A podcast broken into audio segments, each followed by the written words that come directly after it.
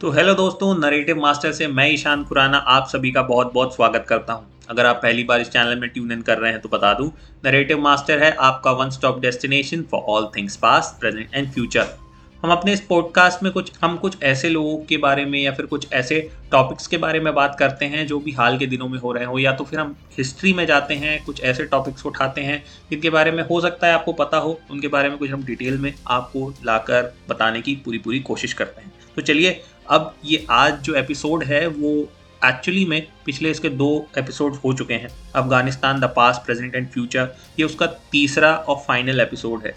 तो जो हमने पिछले कुछ एपिसोड में सुना, मैं उसका थोड़ा सा आपको ब्रीफ दे देता हूँ तो आप लोग को कहानी थोड़ी सी समझ में आ जाए। बाकी पूरी कहानी सुनने के लिए, बाकी पीछे जाइए, दो पार्ट्स और हैं, उनको सुन के वापस आइए, तुरंत। ठीक है? और अगर नहीं जा रहे हैं तो ये वाली सुनिए, मैं थोड़ी सी ब्रीफ कर देता हूँ, बाद में जाके सुन लीजिएगा, ठीक है? तो पहले क्या होता है कि अफ़गानिस्तान जैसा आज है और जैसे भी आप सिचुएशन वहाँ देखते हैं, वहाँ क्या क्या हो रहा है, बहुत सारे टेररिस्ट एक्टिविटीज़ वहाँ पर चल रही हैं, वो कैसे वहाँ तक पहुँचा किस किस ने उस पर अटैक किया किस किस ने उसके ऊपर एक तरीके का पावर स्ट्रगल होता रहा और किसने वहाँ पे सबसे ज़्यादा नुकसान किया और किस तरीके से उसका एक्सप्लॉयटेशन आज भी चालू है, उसके बारे में मैंने आपको पिछले दो एपिसोड्स में बताया। तो अब जो है तालिबान, उसकी कहानी आगे इसमें मैं आपको सुनाने जा रहा हूँ, जो वहाँ पे मेजर एक्सट्रीमिस्ट ग्रुप है, उसके बारे में ये कहानी होगी और इसको हम कंक्लूड करेंगे कि आगे वहाँ क्या हो रहा है और क्या हो सकता है। चलिए, अब ये एपिसोड शुरू होता है। तालिबान पड़ोसी अफ़गानिस्तान में नेशनलिस्ट रूल के बजाय इस्लामिस्ट रूल का समर्थन करने की पाकिस्तान की इच्छा का न्यूएस्ट अवतार बन गया। पाकिस्तान क्षेत्र में मदरसों में तालिबान का उदय हुआ। स्पेन बाल्दिक के कब्जे में कांधार में मुजाहिदीन कमांडरों ने तुरंत पाकिस्तान पर एक नए ग्रुप का सपोर्ट करने का आरोप भी लगाया।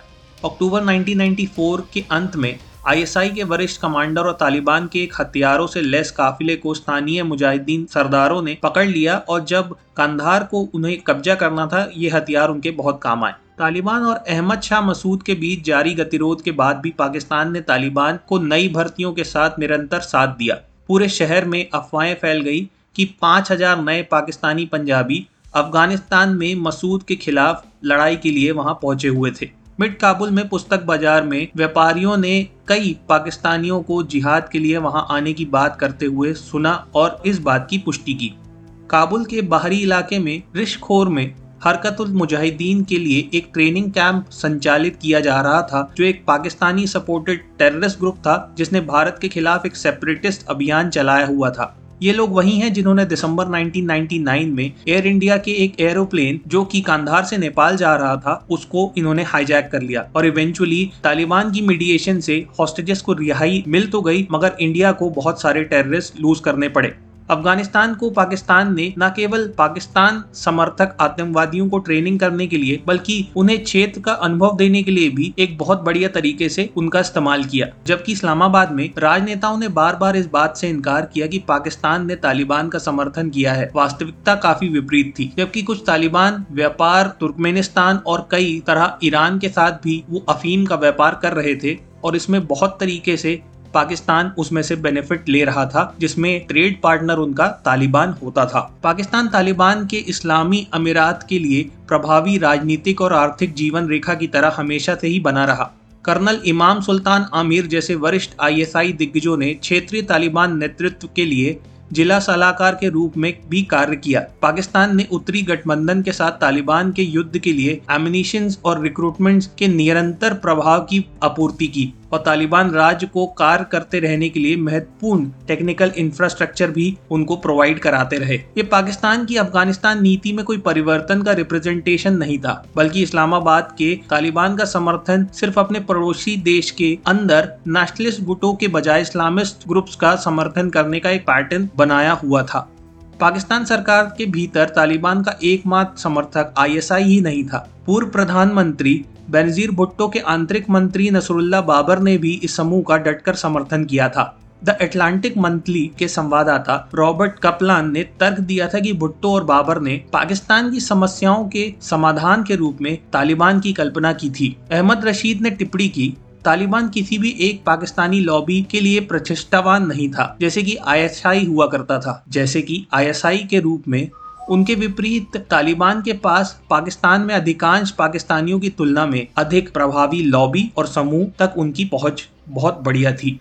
ह्यूमन राइट्स वॉच द्वारा तालिबान वॉल्टियर्स ने रिशखोर में पाकिस्तानी प्रशिक्षकों के बारे में बताया था। वो अफ़गानिस्तान में भारत के खिलाफ आतंकवादी मिशन में लगे हिंसक कश्मीरी टेररिस्ट ग्रुप उल मुजाहिदीन के लिए ट्रेनिंग कैंप में काम कर रहे थे। काबुल के नागरिकों ने उस वक्त बताया था कि पाकिस्तान के वॉल्टियर जो सिर्फ़ पंजाबी में बात किया करते थे या तो फिर उर्दू में, मार्च 2000 में बहुत से पाकिस्तानी यहाँ पर आए हुए थे और वो इसी दोनों भाषाओं में बात किया करते थे। पाकिस्तानी सरकारों ने इन रिपोर्ट का विवाद या फिर कोई भी विरोध नहीं किया, जिसमें तालिबान के साथ काम करने वाले हज़ारों प्रशिक्षित पाकिस्तानी वॉलंटियर्स की बात कही गई थी, जबकि पाकिस्तानी सरकार तालिबान के समर्थक के कुछ रूपों में सीधी तरह से उलझी हुई थी। पर जो इम्पोर्टेंट था, वो था उनका इनडायरेक्ट सपोर्ट 1971 में पाकिस्तान में केवल 900 मदरसे थे, लेकिन 1988 में राष्ट्रपति जियाउल हक के प्रशासन के अंत तक 8000 से अधिक आधिकारिक मदरसे चालू हो गए थे और 25000 से अधिक नॉन रजिस्टर्ड धार्मिक स्कूल भी चालू हो गए थे। जनवरी 2000 तक ये रिलीजियस स्कूल्स पाकिस्तान के अपने एस्टिमेट्स के अनुसार कम से कम डेढ़ मिलियन बच्चों को एक साथ प्रशिक्षित कर रहे थे। सबसे प्रमुख मदरसों में से एक दार उल उलूम हकनिया, जहाँ से तालिबान के बहुत से न्यू ज्वाइनी आए थे, कथित तौर पर इस मदरसे को ज्वाइन करने के लिए पंद्रह हज़ार आवेदन, जिसके लिए केवल 400 स्पॉट ही थे 1999 में। तो फिर आगे क्या हुआ? Osama bin Laden Afghanistan picture में कैसे फिट बैठता है? इसका जवाब मैं आगे बताता हूँ। तालिबान और उसामा बिन लादेन के लिए अलकायदा नेटवर्क ने अलग अलग पहचान बनाए रखी। दरअसल, केवल 1996 में ओसामा बिन लादेन ने सूडान सरकार की मदद से तालिबान के अफ़गानिस्तान में शरण ली। बिन लादेन अफ़गानिस्तान के देखने वालों के लिए एक विचित्र विरोधाभास का कारण बना। एक तरफ़, केवल पाकिस्तान, सऊदी अरब और यूएई द्वारा अफ़गानिस्तान की सरकार के रूप में मान्यता प्राप्त तालिबान ने अपना आइसोलेशन को खत्म करने का काम शुरू कर दिया था दूसरी ओर केन्या और तंजानिया में अमेरिकी एम्बेसीज के 1998 के बॉम्ब ब्लास्ट में शामिल होने के बाद भी तालिबान ने उसामा बिन लादेन को शरण देने का काम किया। 11 सितंबर जब वो ट्विन टावर्स गिरे थे, जैसे कि मीडिया ने 11 सितंबर के बाद अफ़गानिस्तान में अपना ध्यान केंद्रित किया। कई कमेंटेटर्स ने जवाब मांगे कि तालिबान ने उसामा बिन लादेन की मेजबानी करना क्यों जारी रखा? और वो भी उस वक्त जब पूरे दुनिया की नज़रें उनके हर कदम को बहुत नज़दीकी से देख रही थी और वो अपनी छवि सुधारने की और ग्लोबल आइसोलेशन से बाहर आने की कोशिश कर रहे थे। इस पूरे मामले में सीएनएन के एक संवाददाता ने यह कहा था, अफ़गानिस्तान की मेहमान नवाजी की परंपरा के कारण तालिबान ने उसामा बिन लादेन को नहीं छोड़ सका। और मुझे इसमें बहुत सारी चीज़ें थोड़ी सी गलत, मेरे को पूरी ही चीज़ गलत लगती है। जैसे कि अफगानों ने 1842 में फ़र्स्ट अफगान वॉर के अंदर 17,000 ब्रिटिश लेडीज़ मैन और वुमेन और चिल्ड्रन को ख़त्म कर दिया था। तब भी तो उनको ये चीज़ याद आनी चाहिए थी कि हमारे यहाँ पे मेहमान नवाजी वो लोग हमारे यहाँ आए हुए हैं रुके हुए हैं उनको क्यों मार दिया गया? अगर ऐसा होता तो वो उस तरीके से भी वो लोग उस समय भी सोचते। इस पजल का जवाब थोड़ा डिफ़िकल्ट है कि ओसामा बिन लादेन अफ़गानिस्तान कैसे पहुँच गया और वो क्यों आया वो क्यों यहाँ पे जगह दी गई? देखा जाए तो दूसरी तरफ़ अगर देखें तो ये बात बिल्कुल अजीब सी लगती है। इसे तालिबान का फाइटिंग एबिलिटी पर लोगों का अलग अलग विचार हुआ करता था। और लोगों का माने तो अहमद शाह मसूद जैसे मुजाहिदीन कमांडर की लड़ाई क्षमता तालिबान से ज़्यादा अच्छी मानी जाती थी, जो कि 1980s के दशक में अमेरिका का समर्थन करता था और उन्हीं से उसने ट्रेनिंग ली थी। मसूद रशियंस की रेड आर्मी के खिलाफ अपराजित रहा और उसके पास मैन और मशीनरी। अब दोनों ही मामले में वो अब धीमा पड़ने लग गया था। इसके बाद भी वो अफ़गानिस्तान में अपने अंतिम पाँच प्रतिशत के हिस्से में तालिबान को अच्छी टक्कर देता रहा और अपनी जिद पर भी वो अड़ा रहा। मसूद का रहस्य बेहतर ट्रेनिंग और सेनानियों का एक प्रतिष्ठावान कैडर था, जबकि तालिबान के रैंक में और फ़ाइल में जिहाद की बात तो होती थी, पर जैसे ही गोलियाँ उड़ना शुरू करती थी वो लोग इधर उधर भागते और छुपते दिखाई देते थे। मसूद के आदमियों के अपोजिट तालिबान रात में लड़ने में बिल्कुल असमर्थ था, जो शायद तालिबानों ने इसी तरीके से सोचा कि हमें मसूद जैसे लीडर की ज़रूरत है और उनकी तलाश उसामा बिन पर खत्म हुई थी।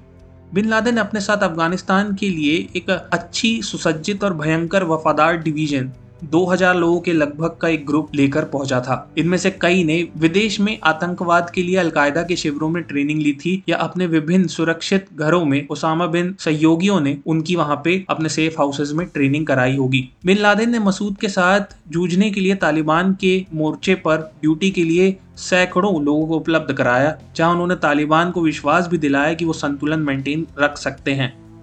जबकि बिन लादेन की मेजबानी के लिए तालिबान को एक हाई इंटरनेशनल कॉस्ट भी देनी पड़ी थी, जो कि तालिबान का डोमेस्टिक गेंस करने का शायद एक तरीका था। तो आखिर में इसके लिए पूरी चीज़ के लिए जिम्मेदार कौन है? एक नज़र में देखें तो विशेष रूप से वर्ल्ड ट्रेड सेंटर और पेंटागन के हमले के बाद वॉशिंगटन की शॉर्ट साइटेडनेस की आलोचना करना बहुत आसान है। लेकिन अमेरिकी पॉलिसी मेकर्स के पास 1980s के दशक में बहुत ही कम विकल्प बच गए थे। या तो अमेरिका एक अफगान अपोजिशन का समर्थन करता, या तो वो सोवियत डोमिनेशन के चलते अफ़गानिस्तान को अपने हाथों से जाने देता। और शायद पाकिस्तान भी इसी तरीके से उनके हाथ से निकल जाता, क्योंकि वो अपना डोमिनेंस उस एरिया से खोने के बाद हो सकता था रशियंस पाकिस्तान को भी अपने अंदर ले लेते। अमेरिकन पॉलिसी के क्रिटिक्स बिलीव के अपोजिट कहते हैं कि अमेरिका अपने फॉरेन क्लाइंट्स के लिए भी अपनी इच्छाओं को निर्धारित करने में सक्षम नहीं है। वॉशिंगटन को पाकिस्तान की कॉपरेशन की आवश्यकता थी, लेकिन पाकिस्तान अपने लिए इंटरनली खुद के हितों के लिए काम करता जा रहा था। उनमें से मुख्य विशेष रूप से 1971 में बांग्लादेश से अलग होने के बाद पाकिस्तानी इंटीग्रिटी के लिए नेशनलिस्ट थ्रेट को वो अपने हिसाब से कम करना चाहता था। इस्लामाबाद के अफ़गानिस्तान पर बहुत ज़्यादा विचार किया। विशेष रूप से बदलती अफगान सरकारों ने पाकिस्तान के पुष्टन हिस्से के दावे को लेकर जो सीरियसनेस दिखाई, जिससे पाकिस्तान अंदर से थोड़ा हिल गया था। और वो ये नहीं चाहता था कि अब कुछ ऐसा हो कि उसका एक और देश का हिस्सा उसके साथ अलग हो जाए। इसलिए शायद पाकिस्तान अपनी इंटरनल सिक्योरिटीज को दरकिनार नहीं कर पाया। इसलिए इस्लामाबाद ने केवल पाकिस्तान क्षेत्र पर काम करने के लिए नेशनलिस्ट अपोजिशन ग्रुप्स के बजाय रिलीजियस ग्रुप्स को अनुमति दी। अगर अमेरिकी पॉलिसी मेकर्स अफ़गानिस्तान में सोवियत इम्परलिज्म का विरोध करना चाहते थे तो उन्हें बस पाकिस्तानी इंटरेस्ट के खिलाफ कुछ नहीं बोलना था। या तो सिर्फ़ उनका दूर से सपोर्ट करना चाहिए था।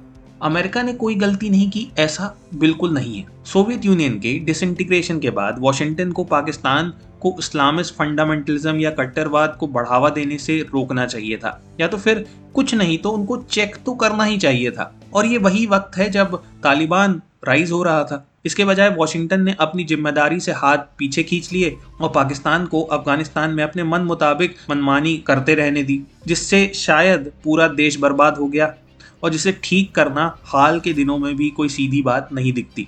पर अब तालिबान अपने आप सामने आया है और उसने आइसोलेशन से बाहर निकलने की कोशिश दिखाई है कि हम कर रहे हैं, हम बाहर आना चाहते हैं, हम लड़ लड़ के थक चुके हैं, शायद ये उनका मोटिव है बट इतना क्लियर नहीं है। अभी हाल में ही एक कतर में एक मीटिंग हुई है, वर्ल्ड लीडर्स के साथ। वो आए हैं, अफ़गानिस्तान गवर्नमेंट वहाँ पे आई है यूएस भी बीच में मीडिएशन करने पहुँचा हुआ है। अब इस मीटिंग में क्या होगा, इसके रिज़ल्ट क्या निकलेंगे, हमें अभी कुछ भी नहीं मालूम। और वो ये भी चाहते हैं कि जो अभी की अफ़गानिस्तान सरकार है, वो अपनी जगह छोड़ दे और हम आके वहाँ पे अपना तरीके से, अपना रूल इस्लामिक रूल वहाँ पे उस देश में लाएँ और उस तरीके से जो है, हम उस देश को चलाएँ। तो वो चाहते हैं कि जो अभी हाल की सरकार है वो वहाँ से चली जाए। क्योंकि वो ये सोचते हैं कि उन्हें लगता है कि ये फॉरेन जो रूल है, उसके अंदर ये सरकार लिप्त हो चुकी है पूरी तरीके से उनके दिमाग में वेस्टर्न पावर्स का जो फितूर समाया हुआ है, वो सरकार वहाँ से जानी चाहिए। और वो अपने तरीके से, वो अभी इतने क्लियर तो नहीं है कि वो इस्लामिक रूल पे कंट्री चलाना चाहते हैं या किस तरीके से बट अभी बातें चल रही हैं। तो ये बात अब फाइनली कहनी होगी कि इस मीटिंग का सक्सेस होना, ना सक्सेस होना, अभी किसी को कुछ पता नहीं। मगर दो क्वेश्चन अभी भी हैं। क्या अमेरिका पूरी तरीके से उस देश से बाहर आ सकता है? या फिर क्या अफ़गानिस्तान फिर कभी एक नॉर्मल देश बन सकता है? तो इन दो सवालों के साथ मैं आपको अभी छोड़ के जा रहा हूँ। उम्मीद करता हूँ ये एपिसोड आपको पसंद आया होगा। अगर पसंद आया तो प्लीज़ लाइक का बटन दबाइए। इसको शेयर करिए अपने फ्रेंड्स और फैमिली में। और मैं चाहता हूँ कि बहुत सारे अलग अलग प्लेटफॉर्म पे अभी हम अवेलेबल हैं। स्पॉटिफाई में हैं गूगल म्यूज़िक पे हैं, अगर आप यूट्यूब म्यूज़िक अब उसको कहते हैं मेरे ख्याल से उसमें उसमें भी हैं। साथ ही साथ और भी जितने भी आप प्लेटफॉर्म पे सुनते हैं, हम सब प्लेटफॉर्म पे अवेलेबल हैं। एप्पल म्यूज़िक में भी अवेलेबल है। बिल्कुल फ्री है सुनना। शेयर कीजिए अपने फ्रेंड्स और फैमिली में। मैं लिंक ज़रूर छोड़ता हूँ। आप वहाँ पे जो लिंक दिया रहता है उससे शेयर कीजिए। और मेरे एपिसोड के साथ कुछ अमेजोन की गुडीज के लिंक भी होंगे। आप उन पर क्लिक कीजिए। उससे चैनल को मदद मिलती है तो वहाँ जाइए। तो चलिए, आज के लिए बस इतना ही, और उम्मीद करता हूँ जल्द ही नेक्स्ट एपिसोड के साथ आपके पास ज़रूर लौटेंगे। सुनते रहिए, मस्त रहिए, स्वस्थ रहिए। Bye take care